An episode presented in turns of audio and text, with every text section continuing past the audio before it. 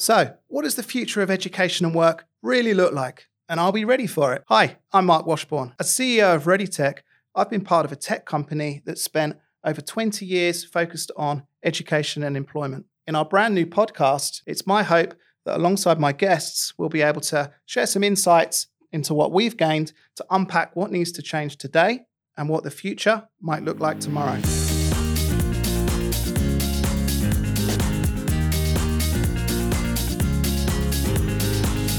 Let me unveil my first guest, and that is the wonderful Sara Caplan from PwC. Thrilled to have Sara here with me today. We've spoken several times in the past, and it's always engaging. Quick bio on Sara. This is the this is your life moment, right? Sara Caplan is a leading thinker in the world of skills, vocational education, and employment. Sara has enjoyed a successful career in the UK and Australia, working with industry and government to identify the skills needs of the future. This work has meant advising on how we might as a society transform the way we deliver and think about education and work. Most recently, Sara's been helping design completely new routes to professional careers via higher apprenticeships, which I plan to discuss with her today. So, Sara, let me ask my first question. How the devil are you? I'm really well, thanks, Mark. That's good to hear. Sara, on the podcast, we uh, we really want to explore what for many people is a, a complex journey through education and work. Uh, and uh, it's rarely a straight line. Uh, so, um, do you think you could have predicted your own career pathway? Absolutely not. um, my career pathway started with me not knowing what on earth I wanted to do. So, I basically went to university. I did a degree in maths because that was my favorite subject. I really enjoyed maths. So, I thought, well, I don't know what job I want to do. So, I'll just go and do something that I like, which turned out to be the best thing to do, really, because it ended up with me being able to choose just about any job I wanted to do. But I ended up leaving university still not really knowing what I what I was destined for. So I um, I took a job in retail and moved to London and worked in a big department store. But my career journey from then has been so varied and basically just um, revolved around me looking at things that I thought were interesting and challenging and I would try out. So I've um, worked as a logistics manager in a manufacturing company. I have been a pub manager. I have done software sales and support. I've been a, a maths and IT lecturer. I've been a registrar um, in a college. I have been obviously a management consultant like I am now. So I've done all sorts of different things.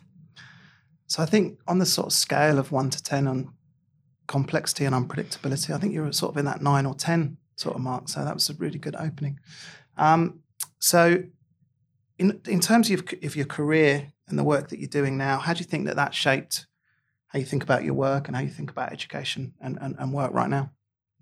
Well, I think there's a lot of pressure on people to choose a path very early on in their lives. And I think what I've learned is that you don't have to do that. That um, and increasingly, um, there's so much flexibility and so much change in jobs and pathways the, I feel like you're best off choosing something you enjoy and that you're passionate about because you're more likely to be good at it. And then you can learn new skills and take on different roles as you go along. So I think that um, having a fixed view of what you need to achieve and having to stick to it is something that is really changing. Um, and flexibility and choice are the way to go. So a lot of that comes right back from school, doesn't it? And yeah. from parents and whatever else you know, that we choose a profession and we stick with it. So what what are the green shoots or what are you what are you seeing that's changing and emerging that's sort of breaking up that thinking? Well, a few things. I mean, I read a report yesterday that said that um, traditionally people do 80% of their learning by the time, I think, by the time they're 25. Mm. Um, yeah. And actually, what's going to happen in the future, and increasingly is happening now, is that that's going to reverse. And people are going to need to keep learning throughout their lives and upskilling and reskilling because the pace of change is increasing in terms of the skills you need to do jobs. Um, you know, jobs are tasks within jobs are being disrupted. Um, people need to keep up to date and know what gaps are emerging in their skill set and knowing how to fill them. So I think um, having that learning mindset when you go into work is really important and, and remembering that learning doesn't stop when you leave school or when you Mm. leave TAFE or college or university. It carries on. I think we don't we don't really have the culture of that right now, do we? Uh, so what what do you think needs to to change in our you know in mindsets, uh, both from employers' perspective uh, as, as well as the uh, the worker, uh, to to sort of adapt this thinking of um, lifelong learning? So I think it's it's a three part um, change actually. So from an employer perspective, um, employers need to be really thinking about what is happening to their business. What is changing? What does that mean for the workforce? What does it mean for the skills that they have within that workforce? And then um, how are they going to help people that they employ to gain those new skills that are going to be required? So that the employer needs to be dynamic in thinking about this and planning how that where their business is going to go. Um, individuals, as I said, need to have that learning mindset and recognize that they are going to need to keep upskilling and reskilling and think about what that means for them and how they're going to achieve it. But I think the bigger change almost is for the education system. Yeah. So Absolutely. um, instead of thinking about learning and education in, in big chunks, thinking about that um, gap filling, that need to um, keep learning new subsets, new skills, new skill sets, and adapting the current education environment to be able to meet those needs. So people talk a lot about micro credentials, about being able to stack qualifications, build qualifications up from smaller parts both in higher education and in vocational education. And I think increasingly that's what we need to see happening in the education system. So, really big question for you, and I think you, more than many people I know, live in the heart of this. How relevant is the tertiary education that, that people are receiving, particularly young people are receiving for today's employers? Um, I think it's mixed. So um, I know that in particularly fast moving occupations, such as in the IT sector, Mm. um, there is a bit of frustration in some employers about the fact that people are coming out of university and they don't necessarily have the most up to date skill set and knowledge. And they're often having to do some retraining to enable people to, to land in the job straight away or, you know, in a short space of time. So I think one of the issues is that we still have quite a traditional approach to tertiary education. It's in, in higher terms, it's based on a three or four year degree program, after which you go into a job. Now, increasingly, we're seeing people try to incorporate work into degree programs, but I still think there's a, a lot further to go. In the US, for example, universities are stripping out the knowledge content of degree programs. They're expecting students to be able to find that knowledge themselves and then they come in and synthesize it and use it to pro- solve problems and so on. We could definitely look at different models where either people do a degree in a shorter period of time or like say the higher apprenticeship model and degree apprenticeships where people go into work but they learn whilst in the workplace they learn alongside earning. Um, so that the the program that they are following is much more relevant and aligned to the work that they're doing. They get through faster they learn about business and work at the same time and they're much more productive in a, in a much shorter period so that's better for the employer as well as themselves so i think there are a whole load of different models that we need to be exploring You mentioned higher apprenticeships. I'd love love to come back to that if we can. Mm. But if you look at some of the modern skills there that are required, be it something like cybersecurity, right? Here's probably courses that need to be changed and adapted multiple times a year. I think you're probably seeing, you know, employers taking that on themselves or trying to work more closely with education providers. yeah Are you seeing the big trends there and how do you think we can fix that? So, yeah, I mean, cyber is a really good example of the national training system being a bit slow to react with that. So, some very entrepreneurial, enterprising organizations said, right, we're going to create some cyber qualifications. We're going to work with employers. We're going to help them look at new training programs. They've done that. In the meantime, the national system is catching up, and mm. cyber qualifications will become mainstream so that you can either take a qualification that will enable you to become a cyber professional or I would predict that just about everybody is going to need a certain level of cyber skills, Yeah. um, no matter what job they're doing. So, to look at your own personal security, your workplace security. And so, you'll be able to incorporate cyber skills into other qualifications. Cyber is only one example. Yeah. Um, what we need to do is look at the national training system and say, okay, how can we make it more responsive? Mm. How can it keep up with the fast pace of change? One way of doing that is by creating skill sets. Mm. Um, so that you can pick those up as things change. They're more reactive. You can use them to build up towards full qualifications. And I think if we go down that route, that's going to really help us make sure that the Australian workforce can mm. stay at the forefront. Because education is, is big business here, right? Education is our third biggest export. Yeah. I heard recently that we we're second most popular destination in the world now for international students, just past the UK. I think you know we're, we're punching above our weight here, right? So um, this needs uh, a lot of thought and, and, investment in the future. It does. I mean, when I travel overseas and go to different countries, the Australian education system is held in very high regard people envy what we have here in Australia. Sometimes I don't think we realize how much, and we sometimes talk it down. But other people think it's fantastic. And you're absolutely right. You know, we are drawing in way above our weight in terms of international students, which is very good for the economy. It's very good for Australian universities and increasingly for the vocational education system, who are always also part of that international education mm. sector. Yeah. So on back to that topic of tertiary education and young people. You know, increasingly, we're seeing these reports that they're leaving university, they can't get the jobs in the areas in which they studied. How are young people starting to see this, uh, particularly when you know they're, they're coming out with, you know, for example, uh, you know, student debt? So, I mean, if you look at what's happened in the UK, where I used to work until about four and a bit years ago. What's happened over there is that young people have realized there are other choices. So they can go to university and study a traditional degree. Um, they might get some work experience alongside that.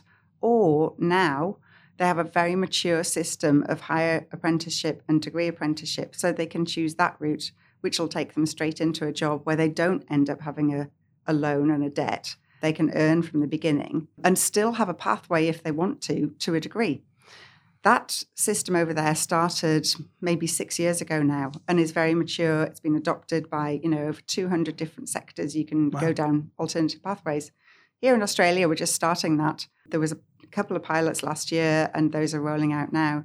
So I think increasingly young people are placing more importance on why they are continuing with their study. So is doing a degree going to help them to get a job?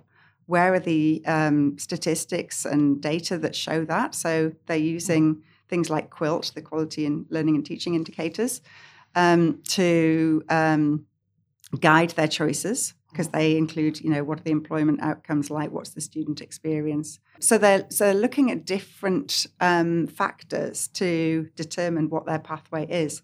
But we do need to get more information out to schools and to parents that helps them to see what the choices are. So, on that higher apprenticeships model, I know you've been working to roll that out across Australia. What are you starting to see? To me, it seems that you know it's quite a brave choice for a young person to take that route and sort of pioneer, you know, moving away mm. from the prestige that maybe would come with with a, with a degree from a university.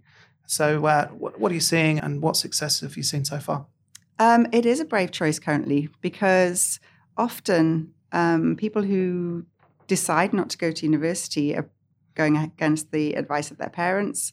They're going against what their peers would expect them to do. They're taking a chance. And because of that, what we find is they are often really motivated. They're absolutely determined that they're going to show that this was a good choice and that they were going to be successful. So they're very um, driven to, to make it work. So they're making a positive choice. There, I mean, the, the feedback has been really good. We've got an 87% success rate on the pilot, which is much higher than other sort of comparable programs. The employers who've been involved, um, you know, want to carry on with it, and we've had a lot of interest from other employers. So I think part of it is about helping people to see that they, it's it, they shouldn't have to fight to make that decision. We need to persuade people that it's actually equally valid. Um, because at the end of the day, a lot of people who are, who've chosen the higher apprenticeship route have done it because they decided university wasn't for them. They might have tried it and decided not to do it anymore. But again, that comes down to changing perceptions about vocational education. I think employers have a lot of work to do in that area because if employers champion vocational education, that carries a lot more weight than just say government mm. saying it's a really good thing. Absolutely, absolutely agree.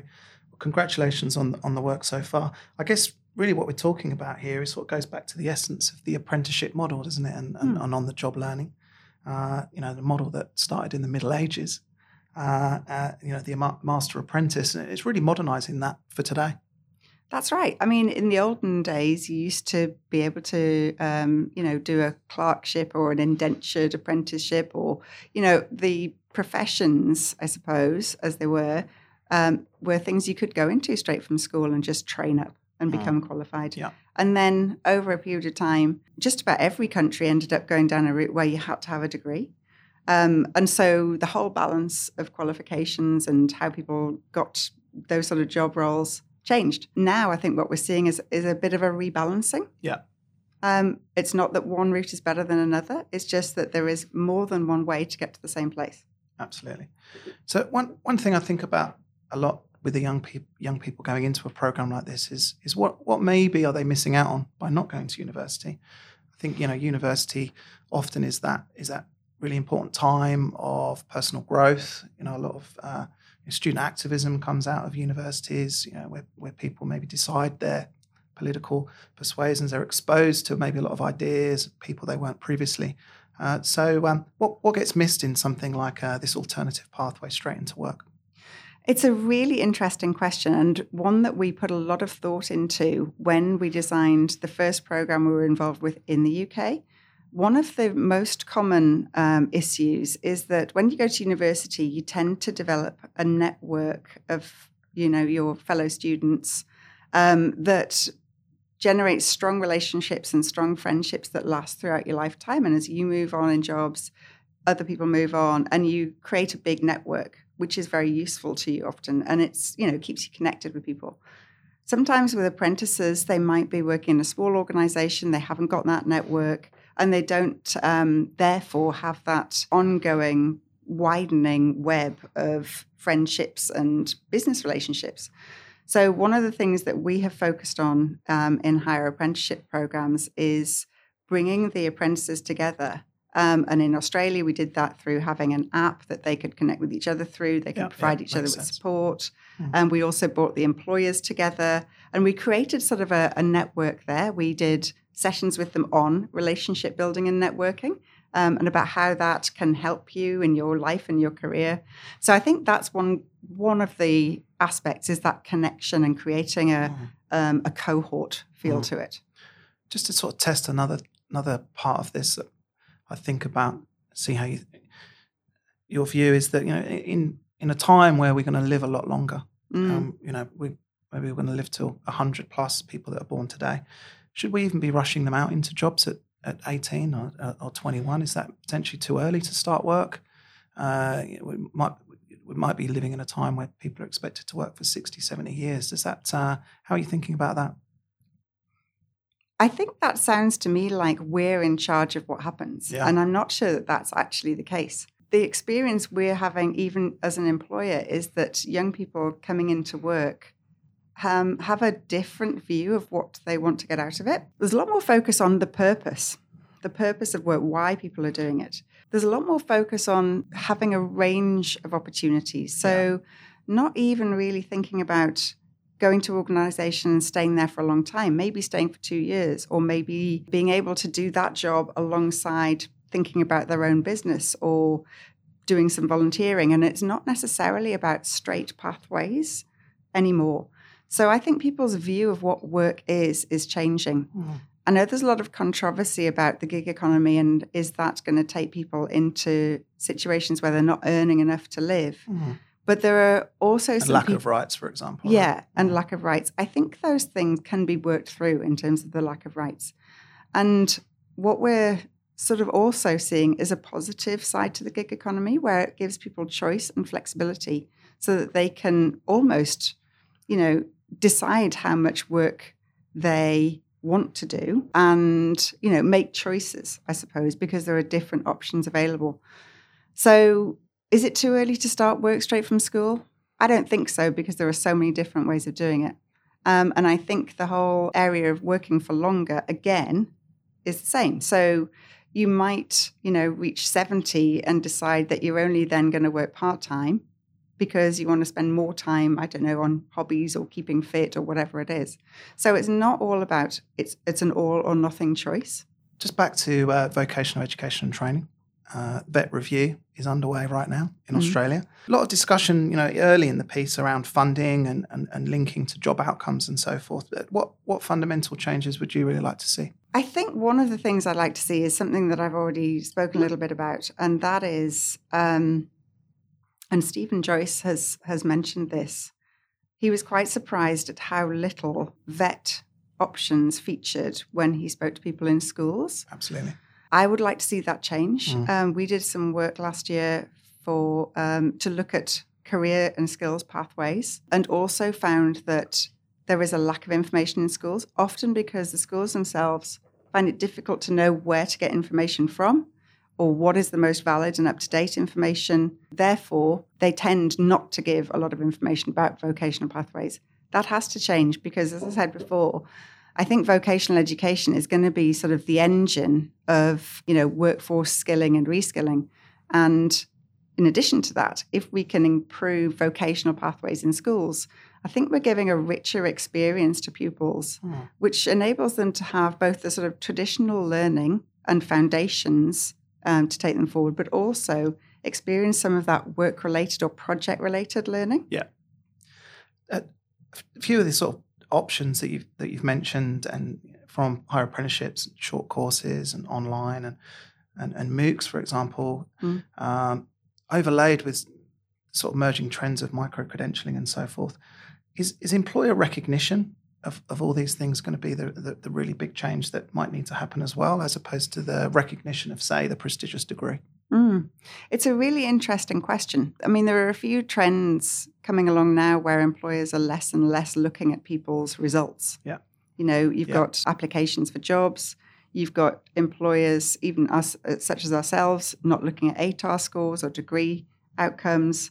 Um, we're looking at recruiting people on different criteria. That might be, you know, ability to work in a, in a group or a team. It might be communication. It might be entrepreneurialism. It's those sort of qualities that we're looking at, as well as a level of technical knowledge. Mm. So, um, yes, employers need to make a shift.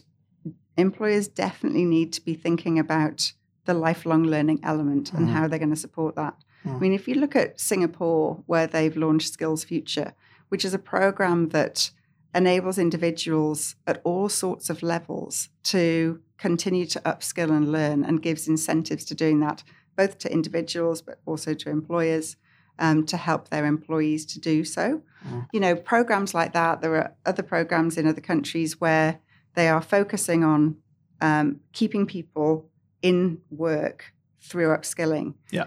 Um, it's both a government um, priority, but also it has to be an employer responsibility. And that's a big change, isn't it? And I Mm. think uh, there is a, often a, a feeling that, for example, government should fund training. But so what, what do you really see as the most effective means of, of reskilling our workforce, particularly for the sort of rapidly changing world that, that we are, are in and increasingly so? The most effective method. Well, I have been thinking a lot about the concept of being a responsible employer. Yeah. And thinking um, about the effect on your workforce that's going to be happening as a result of change, rapid change, um, and how you deal with that, and how you invest ahead of the curve so that you know you've got the workforce you need. You've helped them identify the skills gaps and you've helped them fill them. Mm. Um, the engine of filling those gaps, I I believe, should be the vocational education system because I think that's that's really core to Mm. what vocational education is about. It's about identifying skills and helping people to gain competency and capability in those skills. Now, it might be that that you know also goes into the higher education sector, depending on what the job is, because often, you know, if you're talking about advanced manufacturing or engineering, some of the skills will be in really cutting edge new technologies. Yeah. It's not just solely um, for the vocational education providers. This goes all the way through the education continuum. But it really has to be a partnership between the employers and industry and the education providers um, to make this work Mm. because we still have a bit of a communication gap between those two parties. Yeah. And they have to come together Mm. to work on um, what are the gaps and how are they going to fill them most effectively and, and in the most um, efficient way. So quickly, um, appropriately, relevant training in the way that both the individual and the employer needs to do it. I think if you if you look at a lot of the skills of the future, they are a lot of them are very technical in nature, aren't they? Mm. And uh, you know, right, if you look as well now, you know, we're probably going to be in a what ten year infrastructure boom in this country, uh, requiring you know a huge number of maybe more traditional skills and technical skills. You know, vocational education and, and providers are extremely well placed to, to, to meet this challenge. Yeah, they are. I mean, if you look at the work that we're doing currently in the naval shipbuilding sector, where um, you know a whole range of skills are going to be needed over the next 25 years ranging from advanced techniques in welding to complex project management mm. and everything in between. Some of those skills are very much in the vocational provider sector, and yeah. some of them are in the university sector. Yeah. So, you know, for one of the first times, we've got everybody in the continuum of education working together to create a seamless pathway mm. so that people can progress through and gain the skills they need at every level. Yeah. Um, but yeah, some of them are very technical. Big topic that comes out out of all this, and uh, I know you and I have talked about this previously, so I think I already know you've got an interesting view. But um, you know, people like Elon Musk who who talks about um, there are going to be fewer and fewer jobs jobs in the future that robots can't automate, um, and uh, which could lead to mass unemployment, hence the requirement for something like the universal wage. Where do you sit on the uh, argument here? Uh, will we see this mass unemployment or will we create a huge number of new jobs as well that will replace the, the old?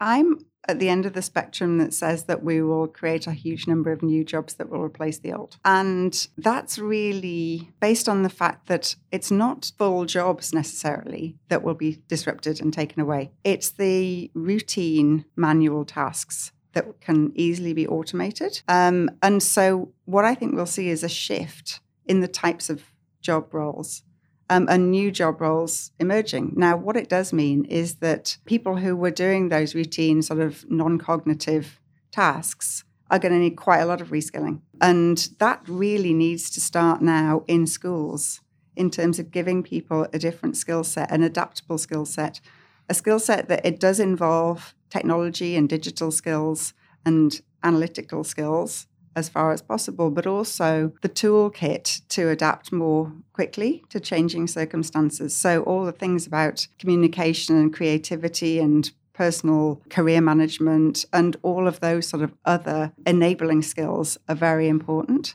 So, I think there's going to be major change, but I don't think it's going to result in mass employment, especially if we go down the responsible employer route. Mm, absolutely. Mm. Employers employers really do have to step up and think about their workforce mm. and managing that mm. process. Um, and I think most of the employers that I talk to do not want to end up with mass unemployment and putting people onto welfare. They want to think about ways of doing it. I think the the issue at the moment is they find that very difficult. They're not sure how to do it. Mm. They know they've got to do it, but they're not sure how to do it. And one of the things that needs to change as we mentioned before, is how the education system works with business and industry. Absolutely. So, what does ed- Australia's education sector look like in 20 years from now? How do you see the tertiary education sector operating? I think it will be working hand in hand with industry and business, a much closer alignment. I think we'll have a lot more bite size courses and qualifications built up of smaller chunks.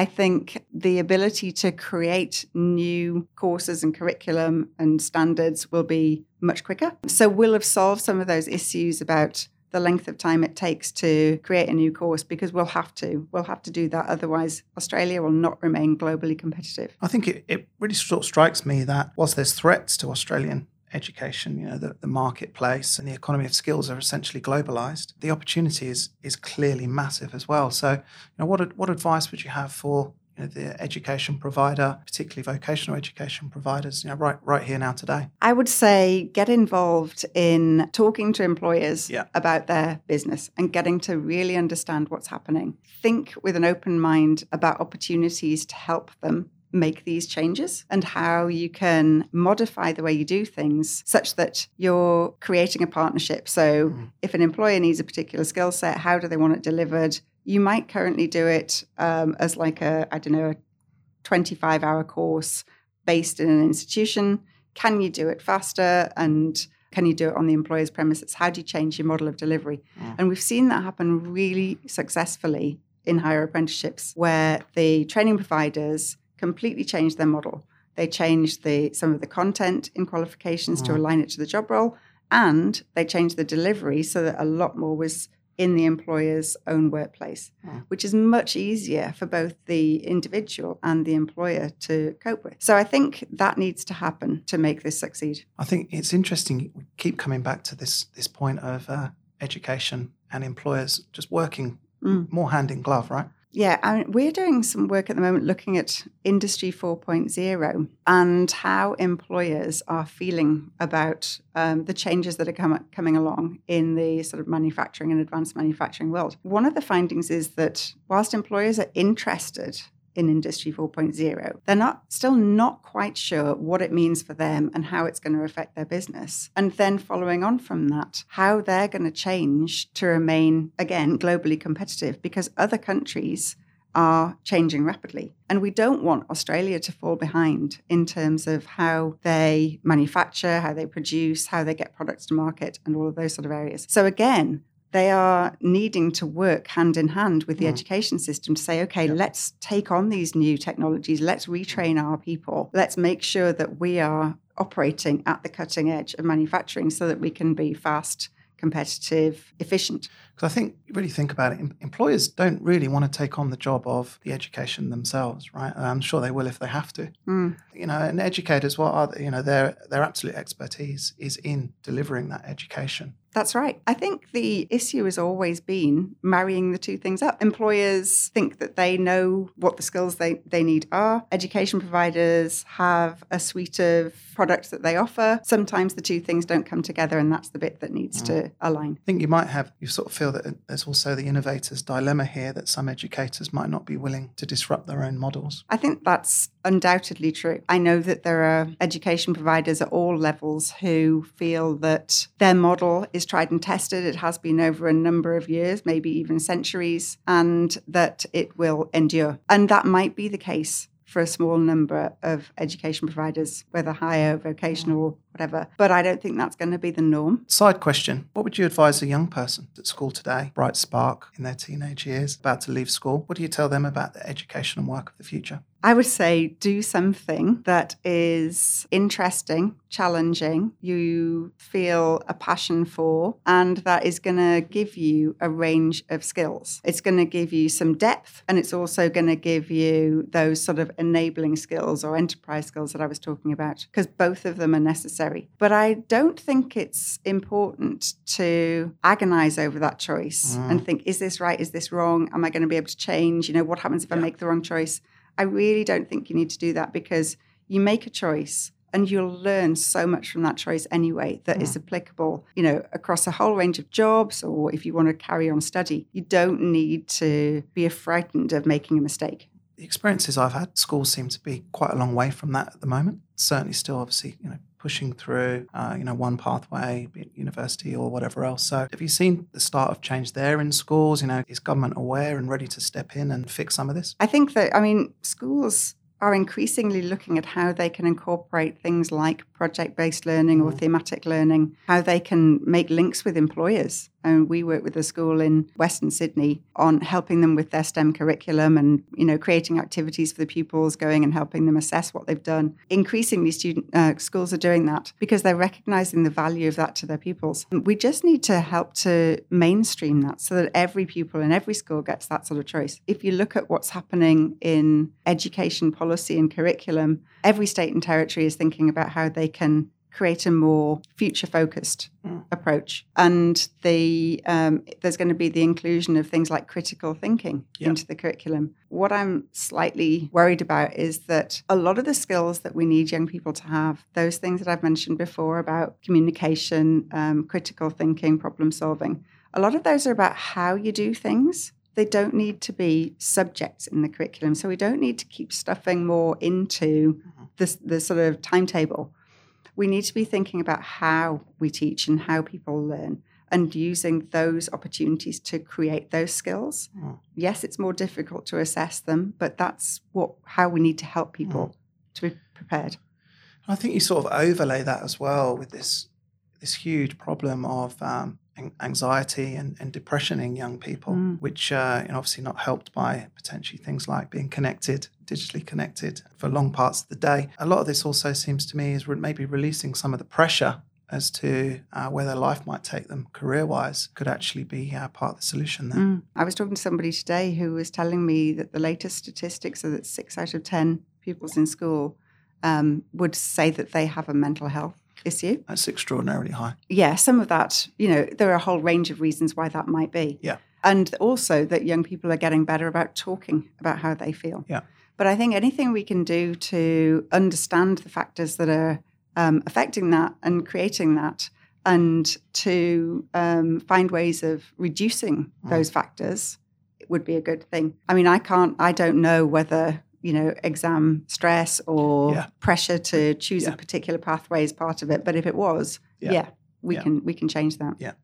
So, look, thank you so much for being here. It's a fascinating discussion. I feel like we're going to have to have you back in the future Love if you'd to. be so kind. Yes, very much so. Uh, so, any any final thoughts for uh, for our listeners uh, where the world of work and education uh, will take us? Maybe uh, what mindset do we all need to face the future?